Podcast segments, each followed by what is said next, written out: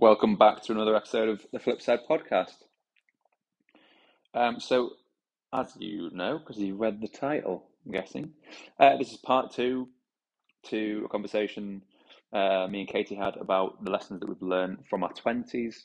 Um, I was lucky enough to have Kaity fly in specially from Norway for this podcast. Um, so, this is actually the first in person podcast I've ever done.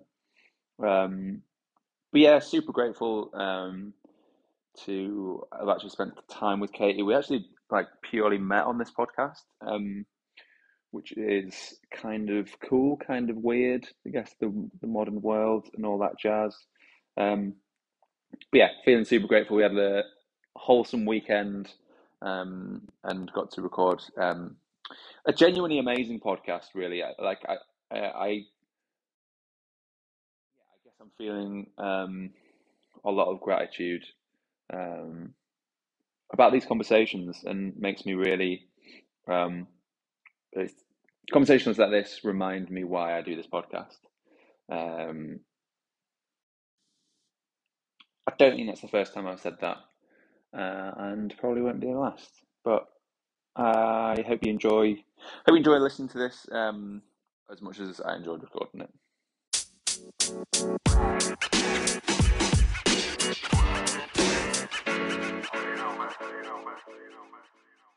The whole podcast, you talking an American accent and I talking a British.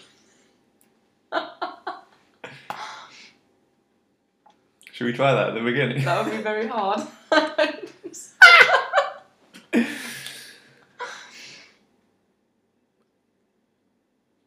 I think it'd be easier if I had a script to read off of. This is what I'm thinking. Ugh, I... Right? Because then you don't really have to think about what you're going to say, just how you're going to pronounce the words. right? so I've got a list. Why did you sound gay? Maybe I'm gay in America. I have a list. So I've got a list. and it's really important to me. Maybe I'm just think- maybe I'm just like trying to do an impression of you. That is not a, a woman rather than a camp man. Look at look at the level of my voice. Do I sound like this? No, I sound like this. Okay, fair enough. Like a man. okay, maybe we shouldn't do the accents. Okay, cool. So I felt like we needed to do a part two to the podcast we did previously about lessons before 30 because you had you listed like a million things at the end of the podcast which we didn't get to go through and I've still got maybe like half of my list to to go through as well. So I thought there was still a lot of stuff that we needed to to run through. So we'll we'll do the same format of just bouncing off each other's lists and seeing where it takes us. Especially since you're a week away from 30. Yeah. So you need to make sure you have all your lessons under your belt. Shit, yeah. that is pressure. Um, okay, who goes first? You go first. No, you go first. Fuck. Okay. Uh, okay, I'm just going to read down my list in no particular order. One I, one I wrote down, it was health is fucking important. Mm. Um, But maybe we should just start there. we just did. But don't read down your list. No, no, no, there. I'm not going to read down my list. That's what I mean. Okay. Yes, I understand. Health is important. Um, God, I don't even know what I meant when I wrote that. Was health ever not important? Was health ever not important? Um, yes, I think so. I think like when you're younger, you don't think about. So like when you're a student going out at night and not really caring what you're eating, what you're drinking, like it's a different. You're in a different world. You're in a different life, a different epoch of your your life, um, where like those things aren't that important. Uh, well, for me anyway. But do you think that you had like Um did you like the way you looked when you were young? So did you ever have to think when you're eating shit food, I'm eating shit food and I'm a fat piece of shit. So this is terrible. Or like, yeah, I know I'm a hot stud and I can get whoever I want, so I don't care that I'm eating burgers at three in the morning. Oh, okay. I see what you mean. Yeah. Uh, yeah, yeah, no. I, I- as a kid, I, I, like when I was like old, like late teenager, I thought I was getting a bit chubby. so I genuinely did. I was like, I, I, I mean, I, I, I'm not saying I had like serious body issues or Mm. anything, but like I was genuinely like wary of like my diet and I wanted to get to the gym and exercise from like a really like yeah relatively young age when I think when I think back. So then maybe it So- goes in not in cycles, but health was important for some period of time. Then do you think you lost it? Um, I think different things become important. So, when I was like a teenager or something, I didn't have the like knowledge or education of like what's good for my diet or what exercises I should be doing or um, so I think like yeah you go through different stages in life of like what's what's like healthy to you um, so like I I guess going back to the example of like you're a student going out drinking or whatever um, I was like going to the gym lifting weights kind of watching what I eat um, but I would still go like go out at night and drink a lot Mm. because to me that was like a health that was like a healthy lifestyle almost Yeah. Um, because I was like I was being social I was going on nights out and enjoying myself but at the same time I was like looking after my body or whatever so it's kind of that was like a balanced lifestyle for me at the time that wouldn't be a balanced lifestyle for me now because I'm now nearly 30 and hmm. not, not as interested in like going out and stuff But looking back, do you think you your body was not functioning well when you were drinking so much? Do you look back and think, oh, I was actually pretty unhealthy?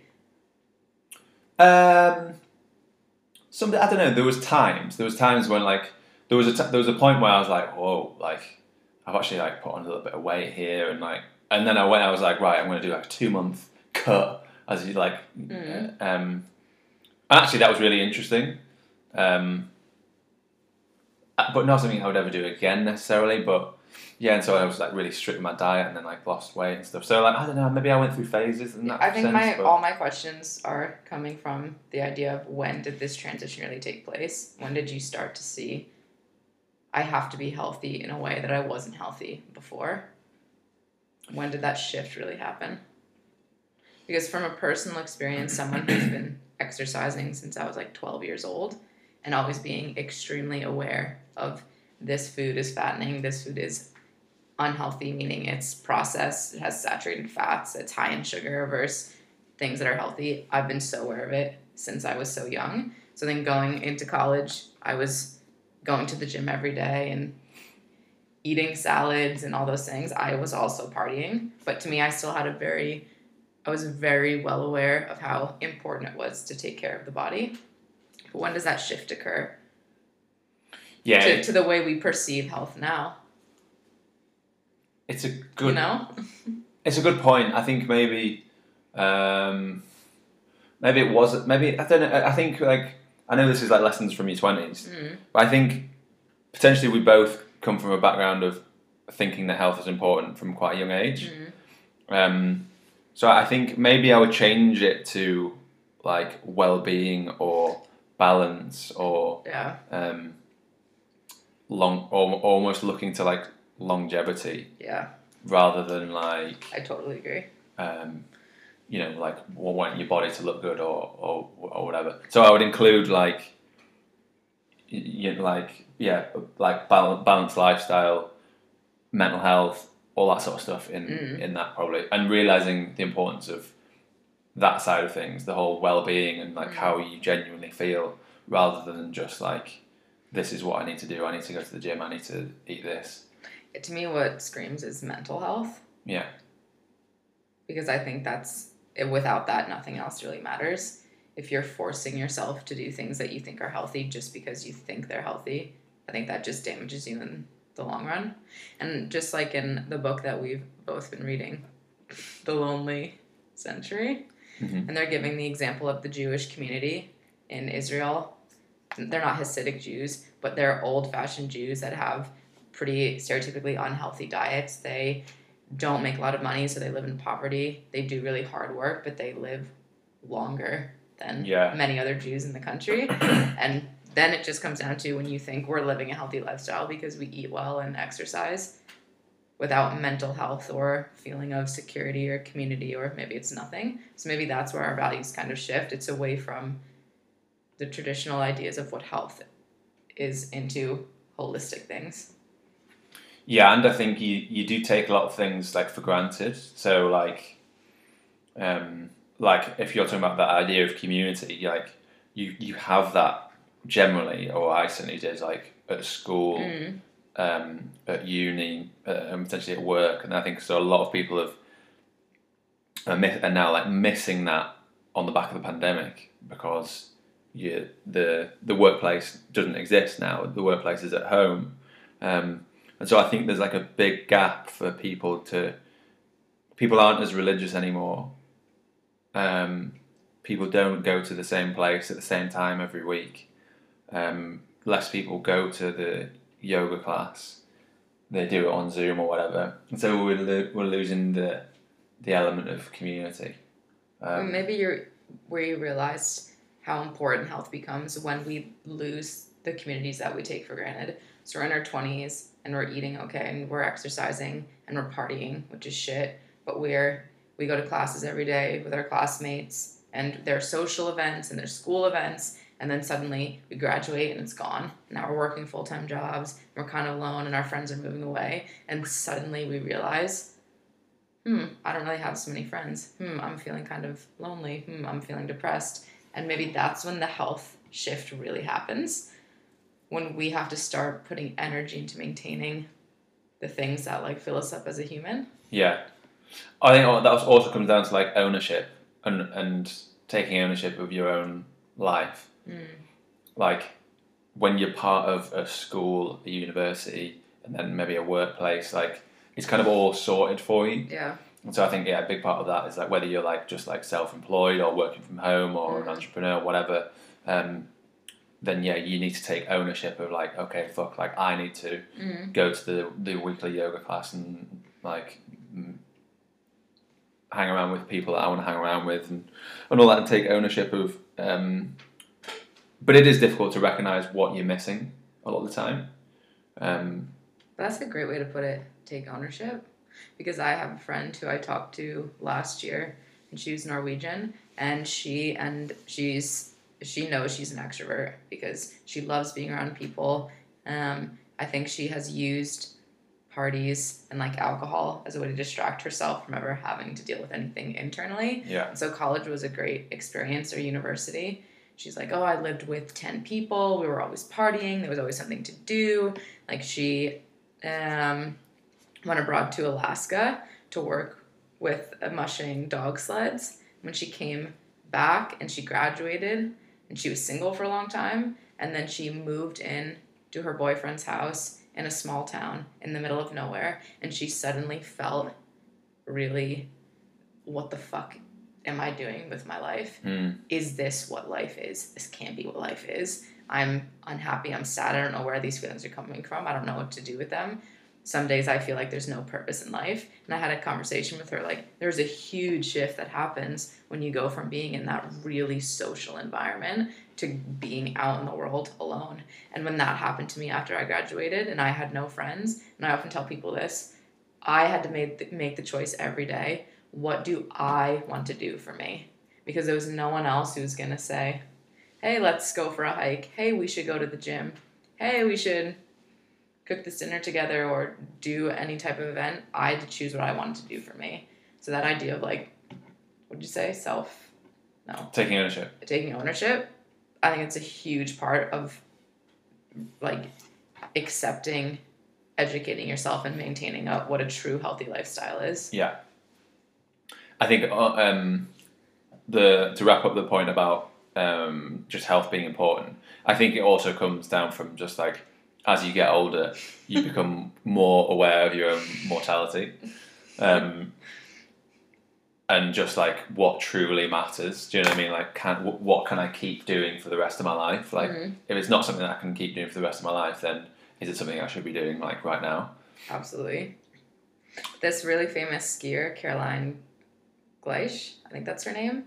She has skied some of the biggest mountains in the world, just walked across Antarctica, and she posts pictures a lot on her Instagram about the way her body looks. Like, I'm a professional athlete, and here's my stomach, and I don't have a six pack. And for many years, I would punish myself by doing multiple mountains in a day with a calorie deficit because I felt like I needed to prove a point. Athletes needed to look a certain way and do a certain thing. Mm. And I finally realized I want to be climbing mountains and skiing for the rest of my life. Mm. Why am I destroying my body now when I want to be able to do it when I'm 60? And I really took that to heart because I think we're really focused on the present. Like, you know, I'm really into exercise. Like, my back really hurts today, but I have to exercise. I have to go for a run. And I don't often think, what is the repercussion of pushing my body beyond its limits 5, 10, 15, 20 years from now? Yeah, I think that comes back to that long term thinking that we talked about before. Um, all right, what's what's next on your list? Give me. Um, I think that I the first one is self hate versus self love. I think uh, girls struggle with body image issues a bit more Yeah. than guys, but I think most people can agree that the older they get, the less they really care about the way others perceive the way their body to be looking. And I think it ties in to the health thing that we're talking about. When you think about what's important in the long term, you do the things that matter that will bring you sustained happiness or pleasure over life, not kind of that immediate gratification. Immediate gratification, like, oh, I'm, my body was totally destroyed, but I did that CrossFit workout because, yeah, I'm proud of myself for that. That's immediate gratification instead of saying my body needs the rest, so it heals properly. Mm. What do you mean by self love, according to self hate? I think we spend so much time focusing on the things that we want changed about our bodies, and it's so energy consuming. Many people with eating disorders, they will exclude themselves from social events or miss out on just life opportunities or experiences because they are so anal about what food is going to be there, will I be able to exercise, or I don't want to be in a bathing suit in front of other people. And going from when you're 20 to when you're 30, it just changes so much. It's, I'm so aware of what other people might think of me, to I don't really give two shits what they think of me because I know my body performs in a way that I need it to, and that's all that really matters. And I have seen that shift in myself from when I was 20 to now almost 30. It's still a problem, I think, especially for people who deal with body dysmorphia or eating disorders. I think it's something that you can never 100% heal from. It's something you have to manage for the rest of your life. But it goes from being a full blown disorder to, yeah, I know I maybe sometimes I have a problem with food, but I appreciate myself and build myself up instead of just destroying and like tearing myself down. And someone said, imagine if you spoke to your friends the way you spoke to yourself. You think, oh, I'd be Yeah. a terrible human being. And I think that's just changed as I've gotten older. I should be kind to my body because it's the only one I have. How, what sort of things have helped you reach the stage of being more compassionate towards yourself compared to like when you're in your early 20s? Do you think that's come, came with age in terms of that, this, the, yeah, being I think a huge part of it comes with age. Mm. A lot of it is you simply don't have the time or energy to focus on that anymore. Yeah, yeah. And I think you end up being surrounded by people who truly love you and want to be around you, whether no matter what you look like. And I think it just kind of changes the way your brain is. You end up having fulfilling relationships, you find new friends, maybe you're in a career you really like, and you there's value in so many things that have nothing to do with your body. And I think it just changes the way your brain works. Other things personally, of course, social media makes us more self-conscious and there's many statistics statistics about what that does but also if you can find the right type of social media that shows different body images or shapes or sizes and that's what I've done I expose myself instead of mainstream media which makes me think that thin or fit or hourglass is the way to go. Just a lot of different types of bodies. I think hmm, most of us don't look a certain way. Most of us don't fit into body beauty standard ideals, and it just makes me more comfortable with who I am. Mm, mm, nice. But I do feel it's very like can you relate to a lot of that as a as a man? Uh, yeah, I, um, yeah, no, I definitely can. Um, on a, I guess, a much smaller scale, in that, like, um, just taking the example of if, uh, if, well, if anyone follows guys with six packs or girls, e- even like you, your expectation of women. Mm. If you're a guy and you follow a load of Fitness accounts. Y- Yeah. yeah, yeah. Then you're building this expectation of women Mm. that you that you meet on the street uh, every day to, to look a certain way. Mm. Um, and yeah, so I, I always just think of just like you're literally just training your brain. Like when when it's like your information diet is so important. Um, Mm. And like the yeah the difference that I noticed when you've unfollow certain people or whatever. Um, like I think I did go through a phase of following like fitness people on Instagram and stuff, and Yeah, like both of us were into CrossFit, right? yeah, I used to follow so many CrossFit athletes. yeah, Yeah. yeah. And then you just Mhm. like you realize it just makes you feel shit about yourself, Mhm. which is just ridiculous. Um, so for sure, I can relate to it in in in that sense, um, and I think it's just like that's an issue for anyone that has Instagram. Yeah. Okay, going down my list. Next one is always be a student. Hmm. This is, I think, did I do an article about this? I, oh, I, I think I told a story in, in an article on Medium when I, w- when I was a restaurant manager, my boss said, "Oh, um, so this was like, like, I'd only been a, like a, a general manager for a few months or something, Mm. um, so I hadn't got had that much experience in doing the job essentially.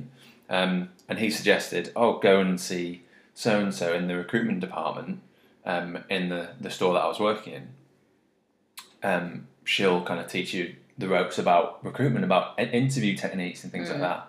And obviously, like looking back, I'm like, like, I, and right, if someone gave me that now, or looking back, I, you know, that sounds really interesting, basically. Yeah. And you think like that would be great for, but my response to that was a response of like, what the fuck? Like, I'm I'm the manager. I know what I'm doing, and I- Really? I, was offended. I was offended that he suggested that I needed work on it. Essentially, you were not competent enough to already know.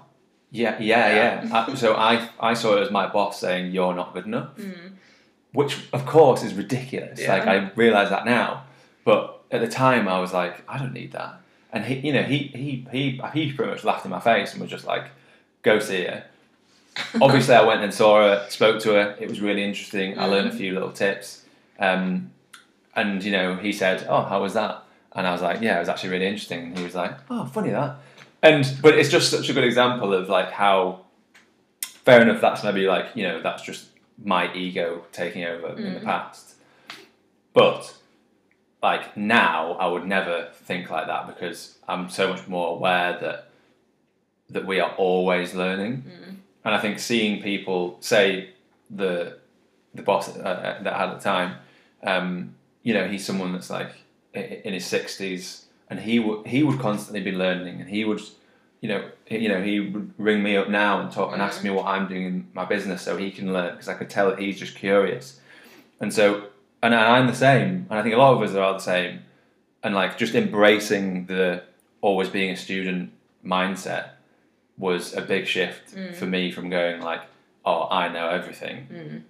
Like, how would I know everything about recruitment if I've had a year's experience of have, like interviewing a couple of staff? Mm.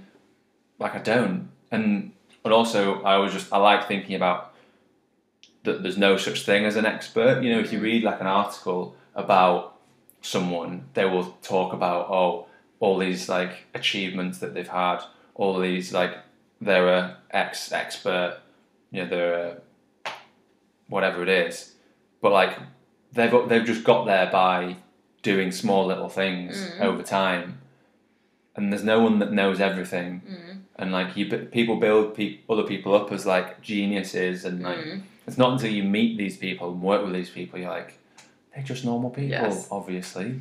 Um, and so yeah, like you can be a so-called expert in whatever you want to do, even though you feel like you're not an expert. Mm. It's just about going out and doing it and learning it. And you can only be a so called expert by just starting to learn. And and obviously also just that that you will never learn everything. I'm sure even Stephen Hawking would have said, I don't know jack shit about the universe. Yeah. You know? I don't think I ever felt like I knew everything, although my parents would probably disagree with that statement Yeah. since they like to say that I act like I know know it all. But I think it's just because I'm very opinionated and I like to talk about things I'm passionate about. But I would definitely agree with you that the older I get, the more apparent it is that I feel like I know nothing. Not that I'm any stupider or less educated, but just there's the world is so big and there's so much I don't know about the way the world works. And I'm quite aware of that the older I get. And I think it just really makes me feel really humble. Mm. Like there's so much opportunity for me to explore and discover and learn. Yeah, it's like the more you know, the more you realise you don't know. the more I age, the more I realize I don't know, which just fuels me to want to pursue knowledge. Yeah. Which is a cool thing. Yeah, but a hard at the same time because I often feel like I don't have time for that. And that's one of the things I miss the most about being a student, being surrounded by people that wanted to talk about engaging subjects or even controversial subjects. But like we had, we were in a time and a place where we had the freedom to just sit and discuss knowledge like and Yeah. share knowledge that was so fun. And i think getting older it's so hard to find those settings where you can have the same types of conversations. Like in a classroom you would all read the same book and then you talk about the book. When does that happen as an as an adult? Book club. yeah. Do you go to book club? Not yet, No, maybe I will. and then it just ends up being like I think it's so fun if you read a book and you recommend it to me, and then I read the book, and then we could say, "Oh, did you like this idea in it? Did you like that idea? What did you think about that?" It's really really fun. Yeah. We just, you have to do podcasts instead. so it'll be a book book club podcast. yeah. That would be so fun. Okay, what's next on your list? um, another one I had was be kind even when it's hard. We had that, we've been through that one. Okay, I'm just giving that one. Find a good therapist, whether you need therapy or not. Um, not that I found a therapist, but I I recently tried a little bit of therapy, and this just the the certain time situation I had in my life, I couldn't uphold having a therapist, but the few sessions I had with her, I felt were tremendously helpful and all the feedback I have from friends who are seeing therapists and they don't have any huge mental issue, but all of them say it's incredible to just speak to someone who's a like non-biased third party. And I felt that immediately when I spoke to my therapist and she her ability to just help me see life from a slightly different perspective is something that even you could try talking to friends or your parents or your significant other, but it's just not the same. And she's, I share this with a lot of people when I, I have a, a lot of anxiety, and I kept saying my anxiety, my anxiety, and she said, I've noticed in the past five minutes you've said my anxiety five times. It's not your anxiety. You need to change the way you speak about things in order to change your perception. And I asked her, What am I supposed to say? And she said, You should say, When I feel anxious. And it was something so small, something I've never thought of before, but language changes the way we see the world. So I'm like, Hmm, pretty important. And I asked you, Have you ever gotten any really good tidbits from a therapist? And you shared that many people perceive the world or when they get to a certain part, in their life, they say, Life didn't turn out the way I wanted to be. And the therapist said, No, isn't it so much more interesting? And I've probably shared that with 10 people. in Norway. Like my friend told me this. Isn't that such a great way to look at it? You at even life? mentioned it on the last podcast. Did I? Yeah, yeah, genuinely. Um, but it's it is such a good point of um, I get so uh, in, in terms of my experience of um, a therapist, I, I think I think the first one that I ever went to was like an in person one in Australia. I think maybe I had one online before that, Mm. um, but I think when I went to see a therapist, I think it it was um, I was actually in quite a relatively good place uh, with my mental health. I felt, um, but I was like actually like just hearing about therapy. Mm. Um, I felt like I, I wanted to go. Uh, there was a few things that were sort of um, that I felt like I wanted answers to, um, and so I, I went along to sort of try and like just dip my toe in the the world in that world almost. Mm. Um, and I was that, and I immediately thought like, fuck, like, if I can, if if like if I had the money, I would have, I would speak to a therapist every week, every Yeah. two weeks, no matter where my mental health was, A because lot of people say you should go to therapy when you're good. That's what I mean. when that's you're what, bad. That's what I mean. So then, if something bad happens, you've already have the repertoire and the relationship and everything. Yeah, Yeah. yeah. So a year, probably a year previous to that, I think I would have really benefited of a course of therapy. Because admittedly, whenever I've engaged with a therapist, it's just been like a a one off uh, every so often thing, Mhm. and I re- and and they told me this a lot was that the you know you're meant to do uh, you know once a week or to have like a course so they can actually like um, kind of figure out what's going on with you and, and things. But but I think it's a good. First of all, it's good to like. It's a big step to go to a therapist and to get over that stigma of like, oh, if I go to a therapist, that means I'm like broken. Yeah. I'm I'm like mentally ill. I'm crazy. I'm insane. Mm. That's not the case at all. Like it should be an accepted thing. There definitely is like, especially places in America. Um, everyone has a fucking therapist Yeah. you know, people joke about that, but that's great. That should be the Mm. the way it is. There shouldn't be uh, as much shame. I think that's improving, um, especially with like online um, platforms and things. Absolutely. Um, but I think it is a, a stage which people can, might have to go through of like, oh god, like I'm to have to see a therapist, or Mm. actually a therapist would. When when realistically everyone would benefit from seeing a Mm. therapist, I, I think anyway. Although it can be quite a difficult experience for some people, I, I respect. and like you said as well, extremely expensive. Yeah, yeah, yeah. Um, so yeah, like if I had the money, I would probably have one every month or every few Mhm. weeks just to check in and say and say how things are doing. They'll be able to notice things in you that you don't notice, and and yeah, it's just that independent um, viewpoint is so different Mm. from like if I speak to you, I can speak to you about something, um, you know, a personal issue, whatever it might be, but you will always be my friend Yeah. because you you are my friend, and so you you you all you can't get away from that viewpoint, and you you you'll never be neutral. Um, whereas they, they have the ability to, to be neutral, and, and yeah, there's just little things like like what you like what you just mentioned about life being more interesting than that. Um, and there's so many just like gems that I've heard from a, a physiotherapist, not a physiotherapist. Uh, yeah, that um, because they they are well like well read on those sorts of subjects. Can you remember any other ones? That I can't off the top of my head now. Um, but just book recommendations, things like that. Yeah. Um, that you know, it, it- like obviously I enjoy these type of conversations Mm. like on a podcast. But like when, when I've spoken to like a, th- a therapist, that's I, I feel like it's like a podcast on crap Yes. because I'm speaking to like someone that's really fucking Mm. um, Absolutely. knowledgeable on these sorts of things. I agree.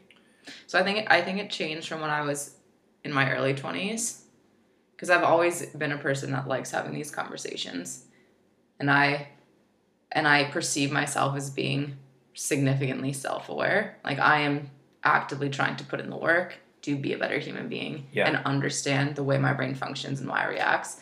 But in my the first half of the twenties, it's I I think I can do it on my own. I think I can handle it. Mm. And then I think in the second half you realize I I need someone else to give me the tools to better cope with the way Yeah. I interact in this world. Yeah. Especially as some I see myself as emotional and highly sensitive, so I can't create the tools myself. Yeah. I need to be kind of shown the way. Yeah. So And, and, and also, I think um, you can, the, the, without that sort of neutral um, outlet, like you, you might, it's easy for pe- some people to like overburden partners, friends, mm, and it can put like those people in difficult situations because they're always going to want to help you, but they might not feel that they can.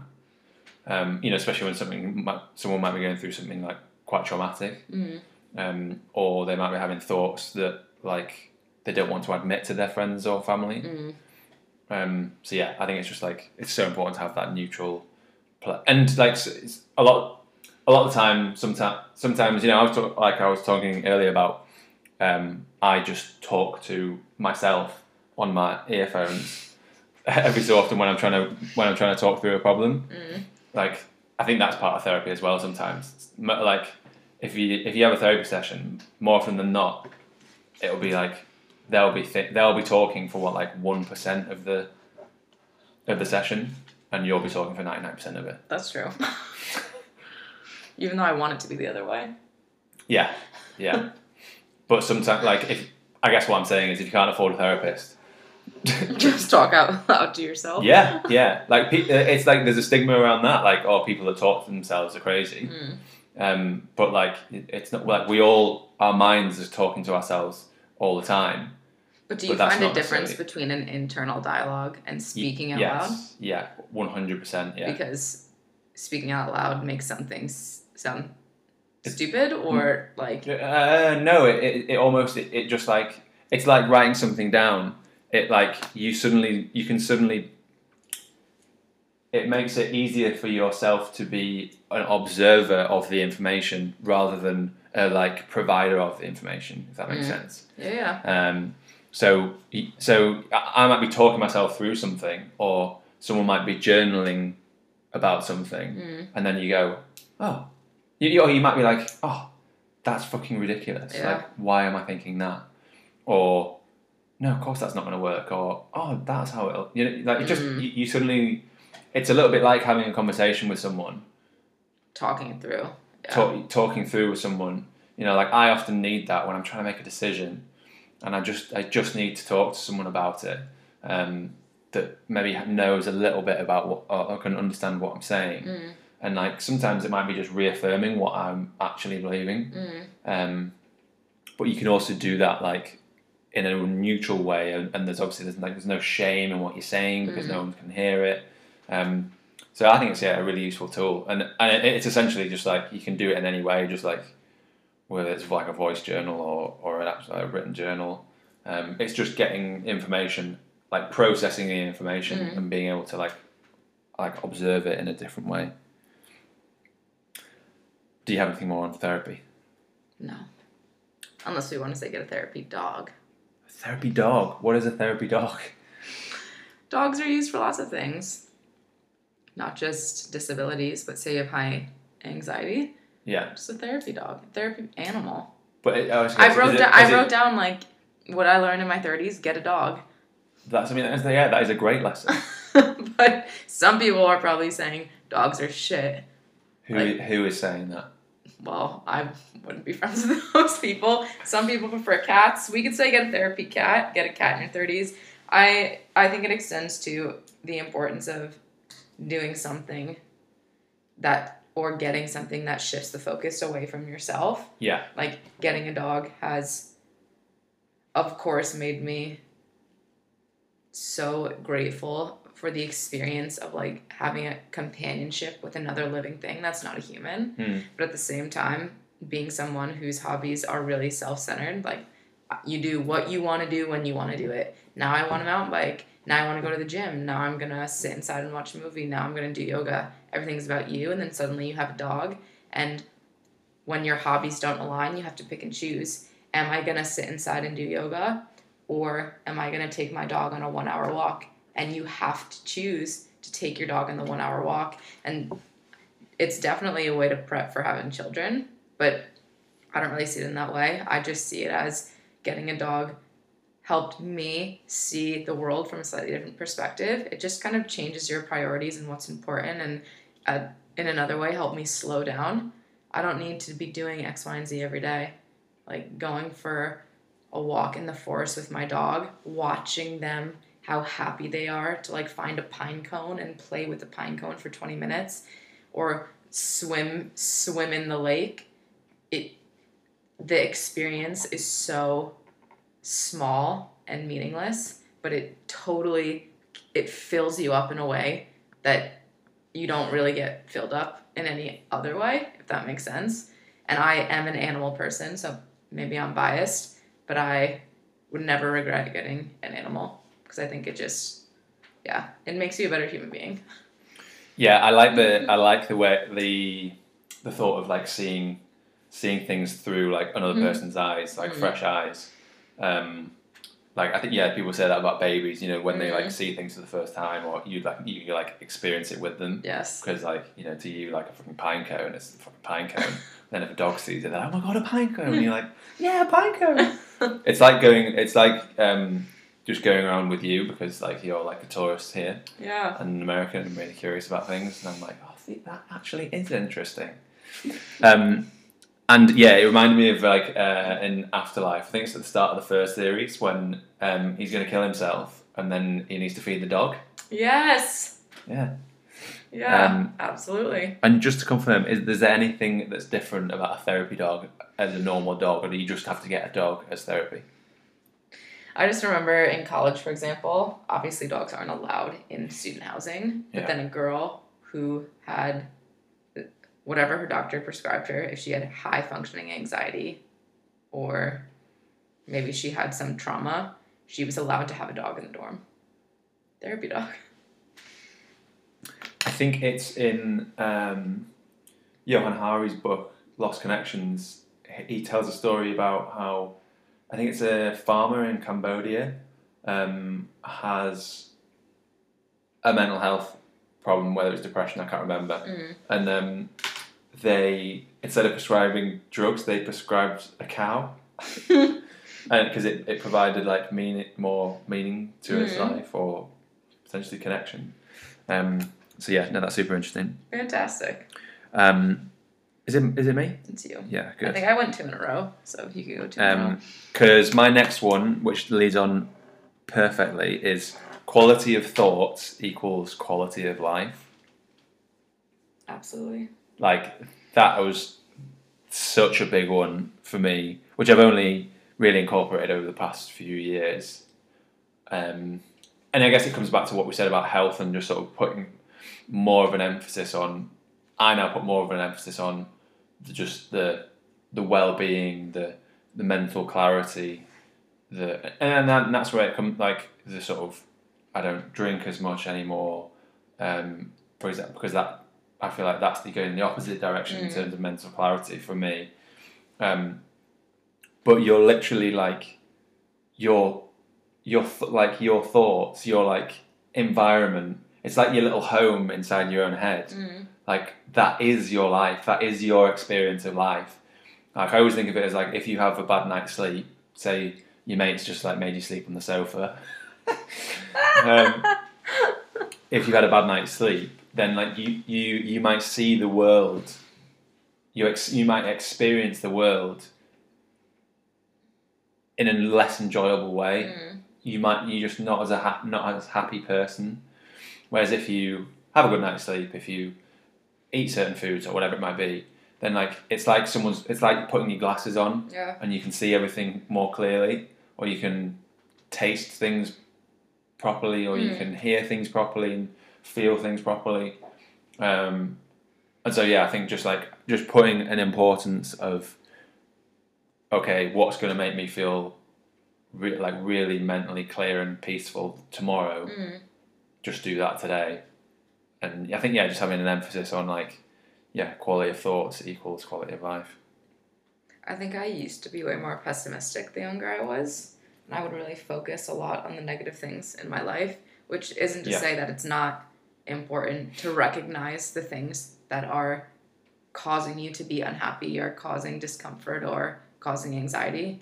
But if you think negatively all the time, your life will not be ha- it won't be good. Yeah. But if you focus on the things you do have or positives or the things that bring you joy while also recognizing that things aren't perfect, your quality of life will be so much better.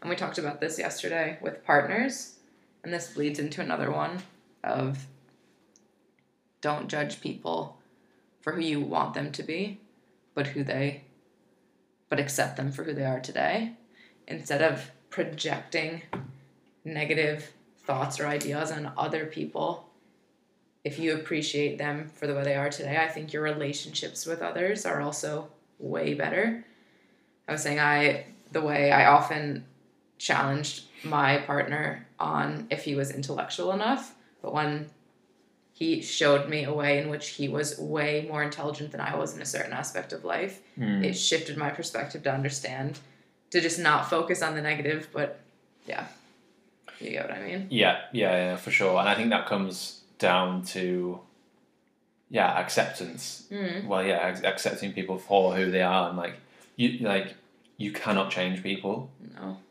Like, pe- I think a lot. I think a lot of us go through maybe go through that phase or experience that where a relationship's a good example of where yeah, yeah, you you you want your partner to be more intelligent, more Mm. outgoing, more this. More sporty Yeah, yeah, but like you can't, you can't, you cannot change who they are. If they want want to change, it's like the addiction thing. Like you can't just tell a, an alcoholic to stop drinking. Like they've got to want to change themselves. mm. Um, you can maybe give them certain tools, um, but they are the, their own person, and you can never change that. And I think. Um, if I think like we so we sort of touched upon it when we spoke yesterday about like family members, like if you, so you might be like frustrated, like, oh, I wish my, you know, my family situation was different. I wish um, my brother or sister cared about this, or my mum or dad did this, cared about this, Mhm. was in this scenario. But actually, like, if you just flip it on its head and say, like, how grateful I am to have a supporting mum, mum and dad, Yeah. or or parents that might be still together or even still alive Mm. or how grateful I am to have brothers and sisters yeah or and just accept that if your dad didn't come to your football um, matches when you were a kid mm. that actually you know ma- like maybe he had reasons for that or Mm. whatever just like accept that that's the way it is and you only get one dad Mm. for example i'm just making up a scenario but you only get one dad so you can be bitter bitter about it and hate him for the rest of your life whatever he's done or you can just accept it forgive him and actually live the rest of his life having a great relationship Mm. for example so i think it is yeah just about accept i'm not saying just let people walk all over you or whatever. Yeah but if if you're upset if your parents don't climb mountains are you going to be and they're never going to climb mountains Mm. are you going to be upset for the rest of your life because they don't climb mountains? Are you going to accept that they don't climb mountains and then move on and say well they don't climb mountains but my mom makes a really good homemade meat sauce to go with spaghetti yeah No? i think it's like it's like celebrating people's for who they are like or celebrating people's differences as well as in like different to you. Like true. it, it, even in friendships to be fair like if you're like a really outdoors person right? So you might not be like best friends with someone who isn't an out outdoor type. Mm. which is fair enough because you just you are that is you but you could you could still have a relationship as in a friend a form of friendship with someone who isn't outdoorsy Mm. and you can learn about what whatever they do and you could go i accept that i'm not going to be best friends with this person but you can still be have a friendship on a certain level and Yeah. appreciate their they don't, they might not be outdoorsy but they might have a super interesting job which like and you might have a phone call with them every month. Mm. Like that's fine. Yeah. Don't go. Why is this person so fucking lazy, sitting on their laptop all day, and they don't go out like mountain Mm. biking like me? Because they're not you, Yeah. and that's Absolutely. fine. So I think it's like celebrating, or uh, yeah, accepting people's differences. Which I do feel I have friends for that. I have my Yeah. friends that like the outdoors. I have my friends that they're gonna be the one I call, hey, do you wanna go spend money on a on some amazing food? You wanna go get Yeah, wanna go get chunky with me? Yeah. Another friend, I love live music. Let's go watch live music. And I think there are places for people and it filters into the I didn't write this down, but like we've talked about it before as well. One person can't be your everything, whether it's one friend or one one partner. The healthiest, I think the happiest people have multiple other relationships in their life that all fill them up on different levels. You're the person where I can talk about emotions. You're the person where I can exercise. You're the person who enjoys food. You like travel. My parents, I can talk about my childhood. My siblings, we can joke about our childhood. My partner gives me romantic and intimacy. I think it's really important to have to accept that one person doesn't have to give you everything. And I think that's something I've learned a lot the older I've gotten and have become more okay with. And that has grown in parallel to being, um, what's the word? Not just not independent, but essentially independent. Self, um, no, I can't think of the word. But like, you recognize you don't need someone, one person in your life all the time when you can be fulfilled in so many different ways. Mm. This also reminds me of just like trying to not, not, if you don't agree with someone, say like politically, Mm. then like not letting that get in the way of being friends. Oh, that's so hard though. It is hard. Oh yeah, yeah, it is hard. Um, like a or like a family member is a good example as well. Say if you're one of your parents or a brother or sister, like family member, close family member has vastly different views from you, which I think a lot of people are in that scenario. Mm. Then like that's fine. Like that do, that shouldn't. It's very difficult to do, but that shouldn't get in the way of a potential relationship that you should that you could have Mm. it's different necessarily if you don't have any similar values to someone. If your values are totally, totally different, maybe that's going to be more difficult. But if someone has a different political view, then then they're entitled to that, and you're entitled to your political view um, or your view on life. But then you could still have a civil relationship where they're your dad and, and you're the son or daughter or whatever, and you speak to them every week on the phone Mm. like you should or whatever, and you put the political stuff to the side because Mm. what's pol- what's politics got to do with a father son daughter whatever relationship? Nothing. It's only you getting in the way of that. I'm not saying you. No, I feel like I want to call my parents. I'm not trying to make you feel bad. Okay, next on is it my it's me, isn't it? you can do you. Oh no, no, is it you again? No, you do you. Oh no, yeah, they, it is you actually. No, just do you. Okay. Uh, it doesn't have to be all. you have way more left than I do. Yeah, right. Um, next on my list is have faith, and I put in brackets in something. So, the what? What do you have faith in right now? Um, I, I- I- well, I- I'll come on to that. I'll, I'll answer that question in a second. I think when people say, if I, so so faith, I define faith as believing in something when there is no evidence yet. Yet being the key word, or or maybe the yet doesn't. Maybe just believing in something without the evidence. Okay. So, obviously, a good example of faith is a certain religion. Mm. So, you believe in God, you believe that Jesus, the blah, blah, blah, blah, you believe in the Bible. Mm. Um, and I'm not knocking religion. I think Mhm. it's a, a really, I mean, like we, we came back to that, going back to that community aspect. Oh yeah. I think a lot of people have lost the community aspect because a lot less people are religious now. I know a hell of a lot of the part of the world, so many different parts of the world are still very religious. But I think certainly in like my um, world, you know, I can I don't know that many people who are deeply religious, Mm. um, and I think people are maybe looking. Like I always think, like I, I- feel like I'm like trying to form my own religion in my head, just like what do I believe and what do I want to practice, um, and I guess not to go down the, the tangent, but I, I do. I'm really interested in sort of like, you know, obviously I have a meditation practice, or like there's things like journaling or um, gratitude practices. Like these are all things that people have done for like hundreds of years in religion, without kind of realizing, without labeling out, labeling them as you know, like prayer is very similar to gratitude or even meditation. In, in a, so um, that kind of fascinates me. But what I think what I, what I'm getting at is like a big thing for me is having faith. So I don't. So for example, I don't necessarily believe in God. I don't know whether I necessarily believe in anything. So whether I'm agnostic or um, atheist, I, I'm not. I'm not too sure. But I just think.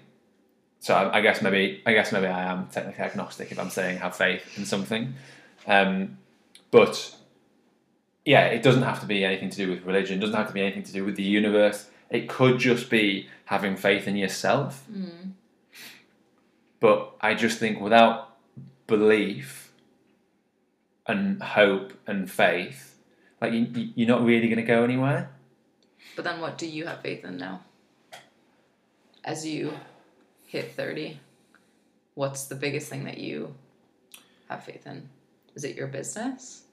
Or is it the idea of a life you see in your head 10 years from now? I think it's just.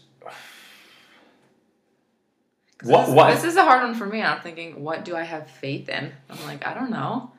okay. What? I, what? Okay. So my answer, my honest answer to that is myself. Hmm. That sounds a little bit egotistical. No, no. but I think I like I, was like, is there a different way of putting it? And I don't think there is. I think that's what I feel. I don't. I I, I feel like I trust. But I, I I realize that I have quite a high appetite for risk in business, for example. Mm. Um, and I think, and I, and I kind of think to myself like, yeah, I'm confident that I'll be able to sort that out. Mm. So I think my faith is in myself. Some people might see it differently, and maybe they, they might see it as, oh, I, I have faith in the universe. Mm. I have faith in the world that it will repay me for my good morals. Or Mm. so there's different ways of viewing it. I think. Um, but I think I just look at it as myself because I, I feel like that gives me. Um, it feels like I'm taking ownership and I'm giving myself the responsibility of like. For me, it's not. Oh, I have faith in the universe that it will magically, uh, all my dreams and, and and wishes will magically come true if I just believe. Mm. I'm like, I want to believe in myself that I will do everything to put myself in that position so I can achieve X. Yeah. Do you know what I mean? So I, I don't want to just put all my faith in like the world or something external. Mhm. I want to put it all, all like on myself to say, you've got to make this happen. So is that really not what I learned in my 20s, have faith, but what I learned is have faith in myself? Maybe, maybe. Yeah, I, I I think it's one of those things. It's like it's different for different people. Like I, I've never, re- I've never really been, I've never been religious, or I've never like seen it as like oh the universe. But I, I, I like I don't think I, I wouldn't criticize anyone that does think like that. Mm. I, I think maybe that's another thing. Like I would have, I probably thought I thought like anyone that's religious, like what an idiot. Do you know what I mean? Um, whereas now I'm a bit more appreciative of it. Like, um, it's not that I didn't respect other people's faiths and things like that. Mm. Um, but I think I now understand the importance of it in life. Of believing in something. Yeah. Yeah. And so, and like, and I'm saying like it doesn't have to be a religion. Mm. um, and you it doesn't necessarily it doesn't mean you have to have like religious practices or um, or any kind of like gratitude meditation. It doesn't mean you have to do anything like that. Mm. But it's so, and obviously people might call it spirituality, um, I think there's different labels for it, but I think that just that's just maybe how I view things right now, and that might change, that might develop. Um, but I feel like that's how I view view things um, at the minute. And another thing is what I what I think back to is um, it's that classic question that people get asked or ask like, "What would you tell your younger self?" And everyone's response is, "It's all going to be okay." Mm. Like, there's nothing to worry about. Um, and I think like that's like reassuring. You just like not that it won't be difficult to get there, wherever there is Mm. for you, but that just have faith Yeah. in The process. whatever your level. Yeah, yeah, Yeah. yeah, yeah. Have faith in the process, and yeah, just have faith in whatever you whatever you want to have faith in. Mm. That you're going to be able to get out of the situation you're in, or you know, Mm. I agree. good. What's next? Um, I wrote sometimes not making a choice or decision is an actual decision. And I learned this a lot through, well, it could be many things. I stayed in a job that was really toxic. And even though I knew it probably would be better for me to leave that job, I chose to stay. And the, ch- or I, but I couldn't make up my mind should I leave or should I not leave? I kind of need the job, but could I find a different job? And not making a choice, really, just kind of floating in the weird in between, is in itself a choice. And it also relates a lot to relationships. It was the past relationship I was in. I kept going back and forth, thinking, well, I'm not happy in this relationship, but do I want to leave? And I couldn't make a decision on what was best for me.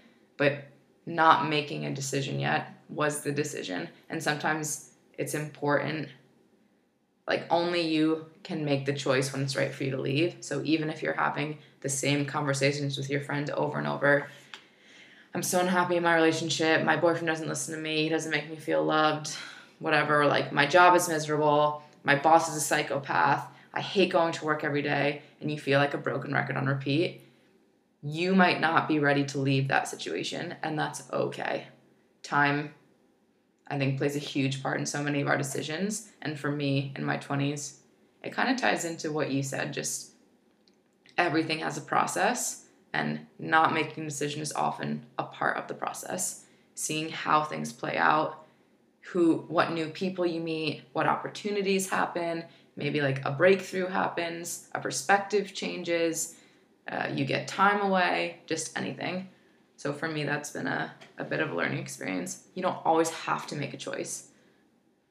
Yeah, I think um, it makes me think of like one thing that like Steven Bartlett talks about a lot is um, like the art of quitting, and there's no shame in Mhm. quitting. It, it, quitting is a skill, um, and that's whether that's a job, a relationship, a lifestyle. Mm. Um, and I had like a a bit a business conversation about this where they said we looked at where we would be in a year if we didn't change anything.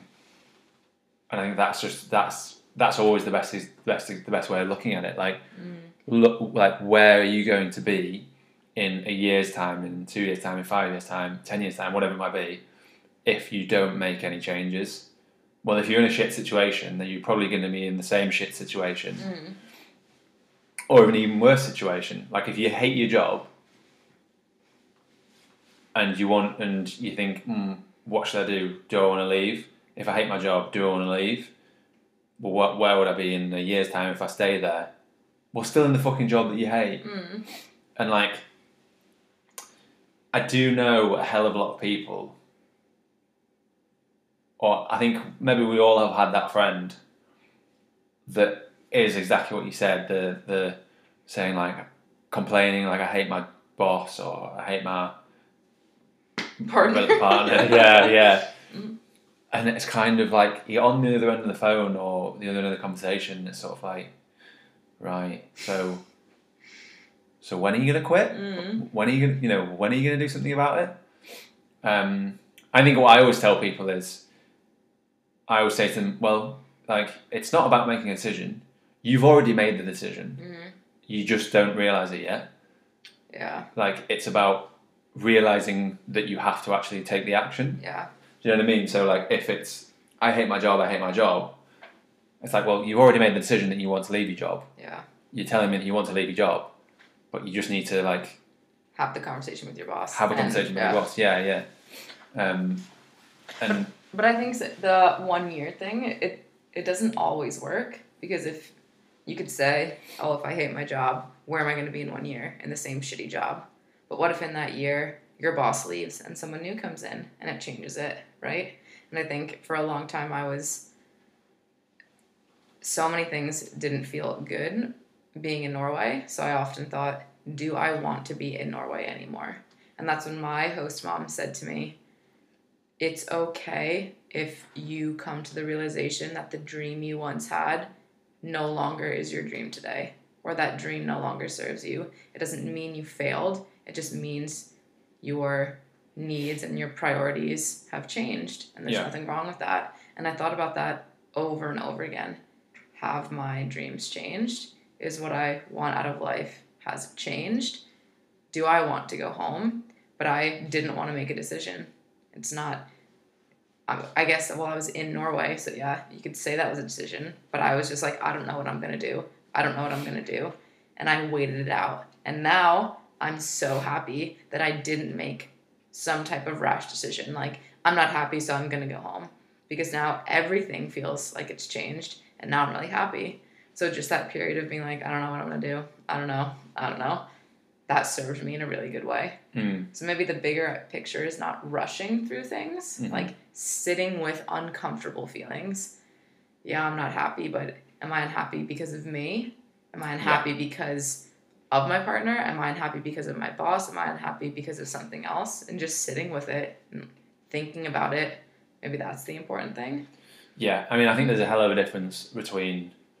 Um, it's, it's like what we talk what, what I said before about like having the, the the pair of glasses on and seeing things clearly. Yeah. Like if you're if you're in a bad if say if you're in a bad place with your mental health, say, then it's having the awareness to realize that that, that, that is where the problem's coming from. Mm. and it is very easy to like it's a natural instinct to blame other people Yeah. for anything like covid hits oh it's the chinese Yeah. like we, just need to blame someone oh it's the government Mm. like you instantly just have to like put like a, a the blame on someone Mm. where whereas you know it might it might actually just be your situation yourself Mm. um, it's a difficult one because obviously there's no like everyone's different. It, there's it's there's not like a set thing of like if you feel this then you must leave your job because yeah you're right your boss might leave like things might just work out things might work themselves out Mm. um, and I forget who it is just um, there was like an American president or something that um, or so so the story goes or whatever who would um, only read his post like two weeks later because generally within that two weeks like all, all the problems that he'd been sent would have been solved anyway Hmm. um, but like it, it, it's a delicate balance of taking ownership of your own life Mm. and believing in the universe do you know what I mean like that's what that's what I that's the that's the danger that I see with But you don't have to laugh about that. Like, Huh? I do believe in the universe. No, yeah, that's I- fine. and I, that's what I'm saying. Yeah. Like, I, I don't judge people that do think that way. Mm. I just I'm scared of thinking that way because that gives that that releases ownership and responsibility from myself. I think it's both.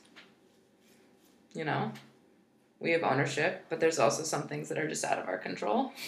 Oh no no no I, Mm. yeah no I believe that yeah yeah yeah I believe that you can't control everything, um, but you yeah I don't know you just don't want any you don't want any re- regrets and I think um, just always try and be I think I think what I think about is that like the a lot of the time not making the decision is the easy decision Mm. but it's that doesn't mean it's the right one doesn't mean it's the wrong one Mm. but doesn't mean it's the right one.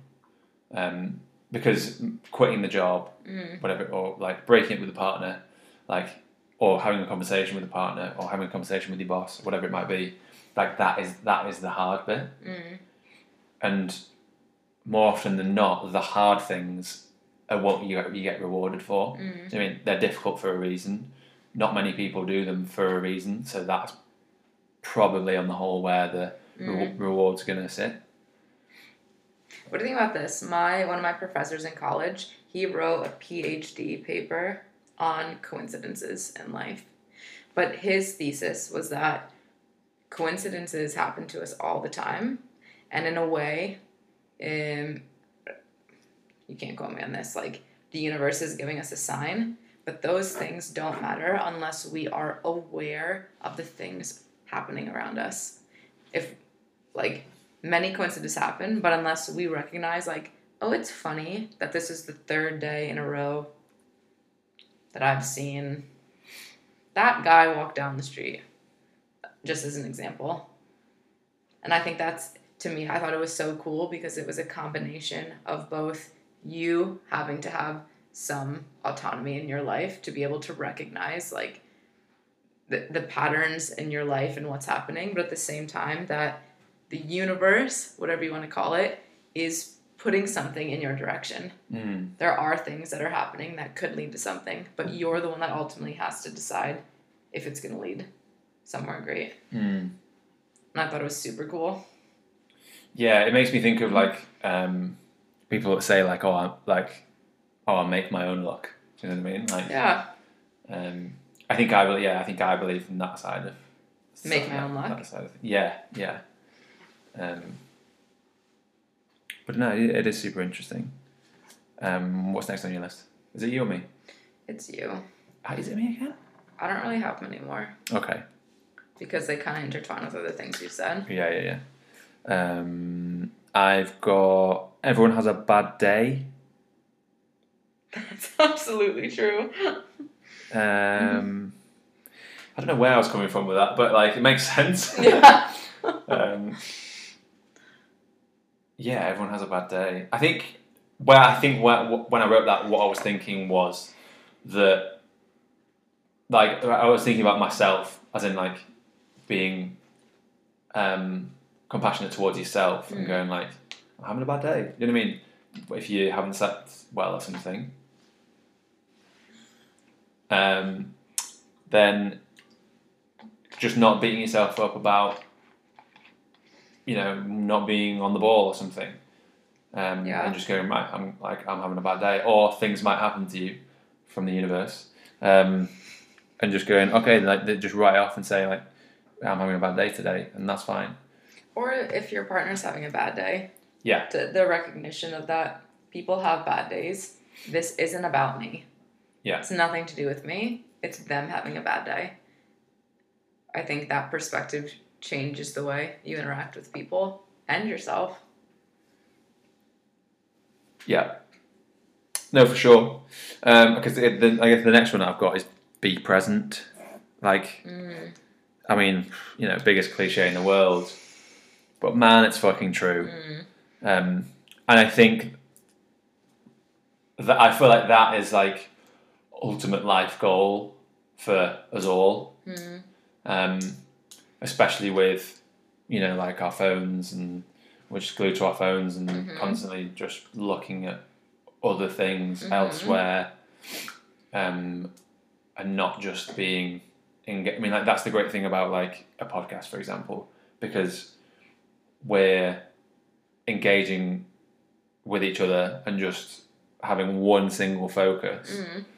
and like it's it's just like it scares me of like who of like the people we're, we're becoming like the whole you, you spend your t- I mean uh, was it um the game not game changers which is the what was the Netflix series with Social dilemma. Social Dilemma Yeah. and one of the guys on there was saying how he was like trying to um spend time with his like young daughter Yeah. and like could, just couldn't help himself like e- like sending his emails and it's just like fuck like you no one wants to be that person Mm. and how annoying is it when um best example I can think of of this because I'm trying to not to always talk about te- technology. If you're, I think I've said this on the podcast before, and I'm not criticizing people, but if you try and have a conversation like we are now, if if right, okay, good good example, right? If your dog was in this room right now, the conversation we would have be having would be wouldn't be you wouldn't be as focused. Unless they were sleeping quietly in the corner. Yeah, Yeah. yeah, yeah, yeah. Um, then you might forget that they're there. Mm. But because that dog is clearly something that's very important to you, Mm. You can't help but be distracted Yeah. and think, oh, like, oh, what's he doing there? Like, Mm. and like, is same with with a child. Mm. Like, if you if you go if you you're trying to converse with someone Mm. and their their young child is there and they're they know that they're responsible for them, like you know, they, like they're not just going to let them like wander off or, or, Yeah. or like let something happen to Great. them. It's a great example because I often go for walks with my friends with my dog, and Yeah. my dog is off leash. So as present and focused, as I want to be on the person, I constantly need to be aware of what my dog is doing. And we could be talking about something great, and I have to say, "Hold on a second. Juno, come here. Juno, come here. Sorry, she's not listening. Juno, snacks or like heel or like oh I have to work training. She's she's not listening or like oh there's a dog coming. I have to put her on the leash. And I am so aware of how many times the conversation gets broken because I need to take care of my dog. Yeah. And on the one hand, I'm like, well, they have to they have to understand. There's I'm juggling many things, and I have my attention needs to leave, but I feel so bad about it because I don't really have an option. Yeah, we can go for a walk, and my dog sits at home alone. I have to kind of kill two birds with one stone, but I'm so painfully aware of it, and I feel so bad about it. Yeah, I mean, like, I I brought it up because I think it's a good example of like, I can give the example of like someone that's always on their phone, Mm. but like that's n- never. Oh, that's Alexa piping me up. Um, it's never like a good thing to be on your phone, Mm. but like obviously the love that you have for your dog or child is a, an amazing thing. Mm. But it's an example of how it, you can only you can only do one thing at a time Mm. like literally Absolutely. you can only do one thing at a time and you can only like to have like any like depth of conversation you have to be like Really present. yeah yeah Yeah. but it might take Mm. it, for some people it might take 10 minutes of conversation it might take 20 minutes of conversation to get to like a, that depth and that honesty Yeah. and vulnerability or whatever so, or you could just put it you know say like if you're working if you're trying to get something done you want to be in that deep work mode it might take you 20 minutes to actually get in- Yeah. get your brain into gear and to, you might and to start Mm. like typing and writing or whatever it might be Mm. and then if you distract yourself there's also statistics about like you know like if you distract yourself you know like for, for like one minute then it takes you know five minutes to yeah, get back into the whatever it might be Mm. um, but I think yeah just it obviously just become comes down to not looking in the past and not looking in the future uh, too much and just embracing what you have now it is such a cliche but like But I also think it's about being intentional too. If we're having a conversation, my and the person picking me up at the airport sends me a message, "Hey, I really need to know what time your flight is now before I leave the house." It's important to say, "Give me two minutes. I need to take this. I want to give you all my attention, but I need to do this thing." And not being like, "Yeah, okay, yeah. wh- What did what did you say? Sorry, I missed that." Yeah. Because I just think the ability to recognize my attention is going to leave you for a few minutes.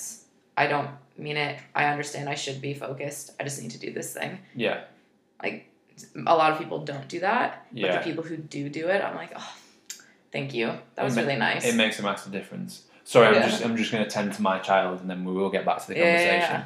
rather than just absolutely ignoring this person mm, and just I realise that the child thing is difficult because mm, but no yeah you're right that is a good point. There is ways of going about it.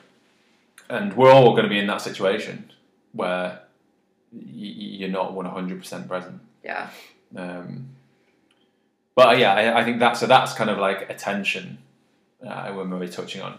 But I guess I wrote that thinking like don't live in the past don't live in the future. Mm, um, I think I, like I've probably spoken about it before. Like I naturally don't think about the past. Mm. Um, for for whatever reason, I don't know why. I'm just maybe I'm hardwired like that.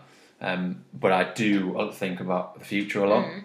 um, and I'm very aware of like if um, if you think about a goal that you want to achieve, for example, um, if you especially if you talk about it to other people, that that gives you the it like releases the chemicals in your brain.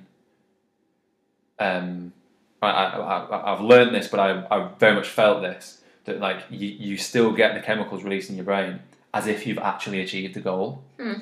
but you haven't fucking achieved it yet. And so so I found Hmm. that if I really want, so you know, it's like, um, I want to open up the storefront for my business, Mm. And I would talk to people about what I'm going to do, where where it's going to be, and then it doesn't work out, and I'm like heartbroken Yeah. that, it, that this hasn't worked out, and it's like, but but it never like it was just all a story in your head that you Yeah. told yourself. Yes, these real things that were potentially going to happen, and everyone had good intentions and all that. You're But- describing why relationships are painful when they end. It's exactly the same thing. It is exactly the same thing. the vision you had of you together in the future Yeah. is no longer possible and that's what's so devastating even though it was never going to happen to begin with because it was based on false premises if the relationship was so bad now that you ended it you were never going to reach that idyllic point Yeah, yeah.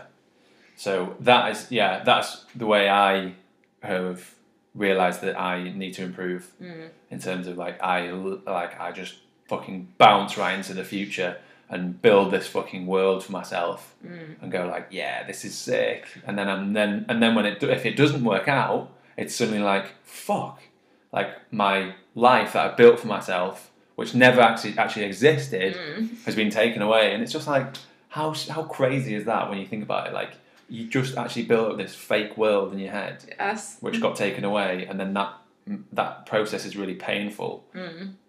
because you didn't get to.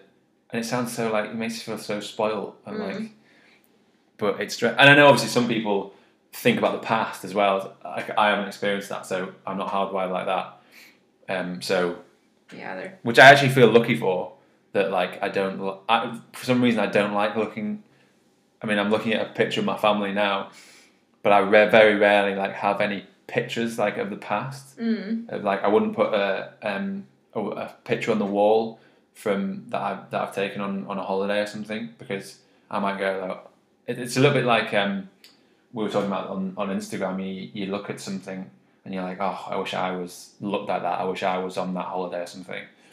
I think I, in my experience, I so I can look at something and go like, oh, remember when I was just free in New Zealand, like driving around, like, oh, that was such a that was such a better, happier time for me. Now, now I'm, you know, fucking peeling potatoes at work, and it's just like really I don't believe any of that.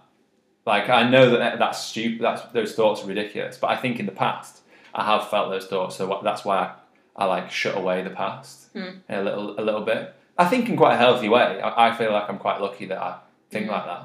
I'm not like oh I like reject my past experiences Hmm. or I, I enjoy talking about like funny things that happened or or even hard times or challenges Mm. and I acknowledge them. But I think like there's you can learn from something and then you move on. There's not really much point in dwelling on it dwelling on it. it. It's kind of like it's almost like you, you can do you can do the same same way like build up this like life you used to have, Mm. for example, and and you yearn that life or that person or that Mm. job. Like oh god, I used to have such a good life when mm. when actually like the own like um you always say if you're like looking forward to a holiday you're looking forward or back you like you think oh this holiday is going to be the most amazing holiday ever Mm. and then like it- Chris Williamson gives this example of where you think about the holiday you've picked out the fucking cocktail from the the menu you of the place that you stay in the bar that you want to go to you you've picked where you want to sit you've like just had this um, you, you just have this clear picture in your head, and then when you get there, you've got like sand between your toes. It's a little bit itchy, and then like the cocktail that you got, like it's like it's the it's a little little bit sweeter than what you imagined, and like nothing's ever fucking perfect, is yeah it? Like we're sitting here now, and I'm trying to think of what might be wrong with it, but do you know what I mean? Like it's like the only thing you have is like right now. Yeah, but I I agree. I disagree in the way that you say that you don't like looking back at the past. Yeah. That's what you said. I see what you mean, but I would phrase it like I don't live with regret, which I feel quite lucky. I can look back and say, well, I had to make a choice and I made a choice. Maybe I could have made a better choice, but I am here today because of the choices I made. And to me, that's so black and white, Hmm. which is strange because I see things in black and white so rarely. I'm always that gray, like, well, maybe an emotion, and I don't know, what about this? Mm. But I, my brain is like, don't waste energy thinking about what could have been. You made a decision. But I enjoy looking backwards. Wow, that I can't believe I was in that amazing place in the world. Or when I tell you about the people I've met, that was such an incredible exchange with a person. I love that. Like those things kind of keep me fueled in a way. They inspire me to keep pushing for those types of experiences. No, I'm exactly the same. Like if you had a picture of New Zealand on your wall, you could be like, "Wow, one day when I'm a rich ass businessman, I'm gonna take another one month trip to New Zealand." No, because that that is being the opposite of being present. That is living in the future. But you said you look to the future a lot. But I don't think it's healthy. I don't think looking in the past or in the future is healthy. Being present is what's healthy. But I do think looking back and forward is healthy. Yes, I agree to a certain extent. I agree. I, I'm exactly the same in what you just said. I I look back and go like, "Wow, that was so cool that I did that, Mm. or I achieved that." That's great. But it's about just going like, you know, it's like I'll t- I'll talk about something, uh, an experience, and I'll tell you a funny story. Mm. I really enjoy that. But I don't want to live that again. I don't want to be there again. I want to be here telling you about it. Mm. That is my present. I don't want my present to. I, I don't want myself to be in that past. Mm. Do you know what I mean? I want it to be me telling someone else about that past or me thinking about that past. Yeah, absolutely. There's a difference between that. What about the forward? You're like, oh, that means you're living the future, not the present. But like, you need goals Yeah. based in the future to drive you in the present Yeah. as well. Yeah, I mean, I, I, in my, I would say that I don't like to talk about my future with other people because that builds up a future for me. Mm. I because I'm very future orientated, I need to dial that bit down I see. for me. Like I said, there's probably people that are the opposite. Yeah, I'm very present oriented Well, that's a good thing. In some regards, but like, you have to be future oriented too when you talk about money or savings. Like, yes, yeah, when we talked about career the other day, and I was like, I don't know, I don't see myself having a career. Career is not important. So I, I'm not future oriented. It's still like day by day, which I think has its own set of problems. yeah. I think like everything, it's a constant balance and a constant scale that you've got to like whiz around on. Mm. and see where's best for you. Um, but I think ultimately, like the ultimate goal for everyone is always just going to be being one hundred percent present. Mm. When I think like a podcast is a good example of where you're kind of forcing yourself to be one hundred percent present, like Mm. zero distractions, zero. Oh, what I what I want to achieve. You know, Mm. I'm not thinking, oh, like which video clip we're we going to put on the Instagram for this Mm. or like how many views do you think we're going to get like i'm not thinking about that maybe i am now i've said it but i'm not thinking about that because i'm thinking about what i want to say next But I have thought about it before when we have these conversations. Like, hmm, how many, how many times a week in my life am I sitting down with nothing else except me and a human being talking about a subject? How often does it happen anymore? Hmm. Not so often. but i think that's the Mm. great thing about like people that just like they'll like join us meet for a drink join us meet for a coffee yeah. Like, these like rituals that people do Mm. which obviously i mean people did have, have done less over the past few years like that's where they're so important I need to get better at that. yeah i think uh, well i do as well This is why we have to do a looking forward one. Like, how do I want to be in my 30s? yes we will that is the next podcast Um, all right, next on my list, getting through them, is don't take life, thoughts, emotions too seriously. Some people say to never trust your emotions. Uh, yeah, I wouldn't agree with that. Um, but I think it comes from um, trying to look at my bookcase and find the book that it is actually from. The the happiness trap. I, just- I can't find it, but the it, it comes. I I learnt this from reading the happiness trap. Basically, just being the observer of your thoughts. Yeah, found it. Yeah, okay, thank you. Put it down. Stop be, being be more present. Um, and like th- they give the example of, um, or he gives the example, sorry, of uh, y- if you you have a thought, emotion, or whatever, like say it back like with a funny accent or something, and then you start like laughing Mm, at the thought, and then you're like, oh, like it's just a thought, mm, it's not real. And I was like, fuck, and that just really helps. Um, let to let you you become the observer of your thoughts rather than um, letting the thought or emotion like hijack your self. It, co- it it comes back a little bit to how you said that like I am anxious. Like, So it's like letting it take over you as a person. mm. Whereas actually, you like you, you should be saying like I am experiencing anxiety. Mm. Um, how many more have I got? A lot. I can see that you're like looking at the list, going, there's like I feel like there's an infinite number of lessons we've learned in our twenties because Yeah. your twenties is when you you kind of like change from a child to an adult, and you and Yeah. the way you interact and perceive the world just undergoes a vast shift. That's why it feels so tremendous. "Great word."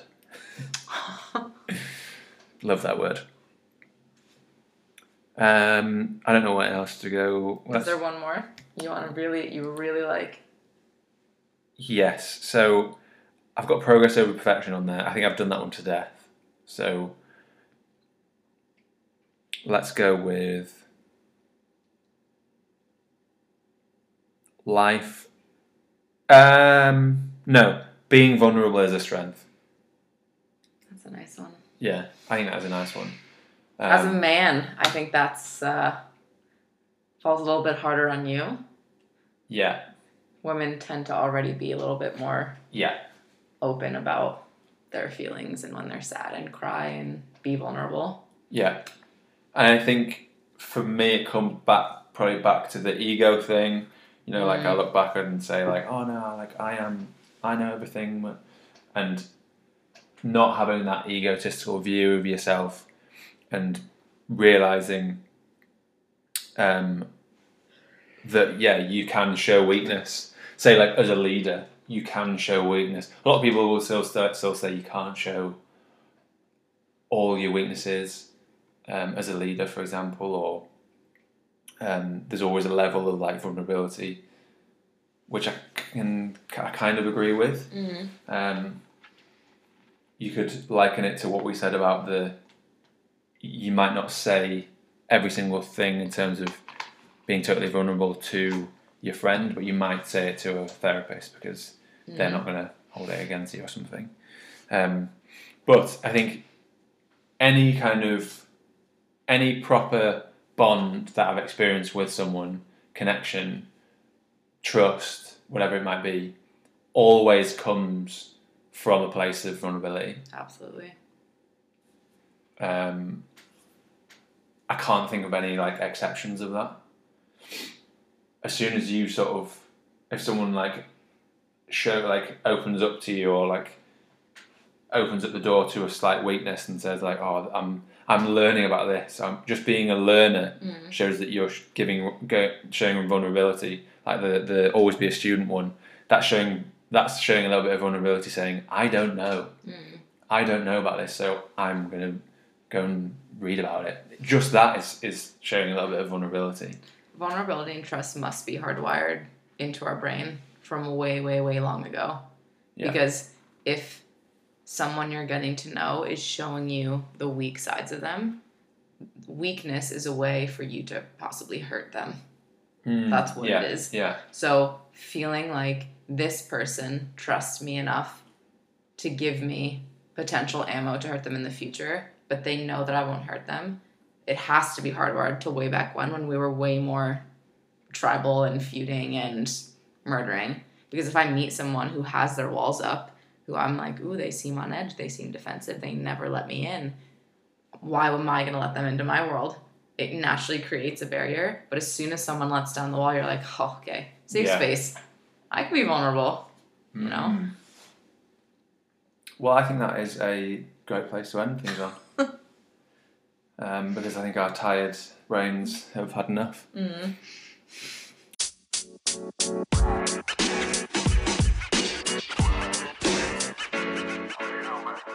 so you know, man.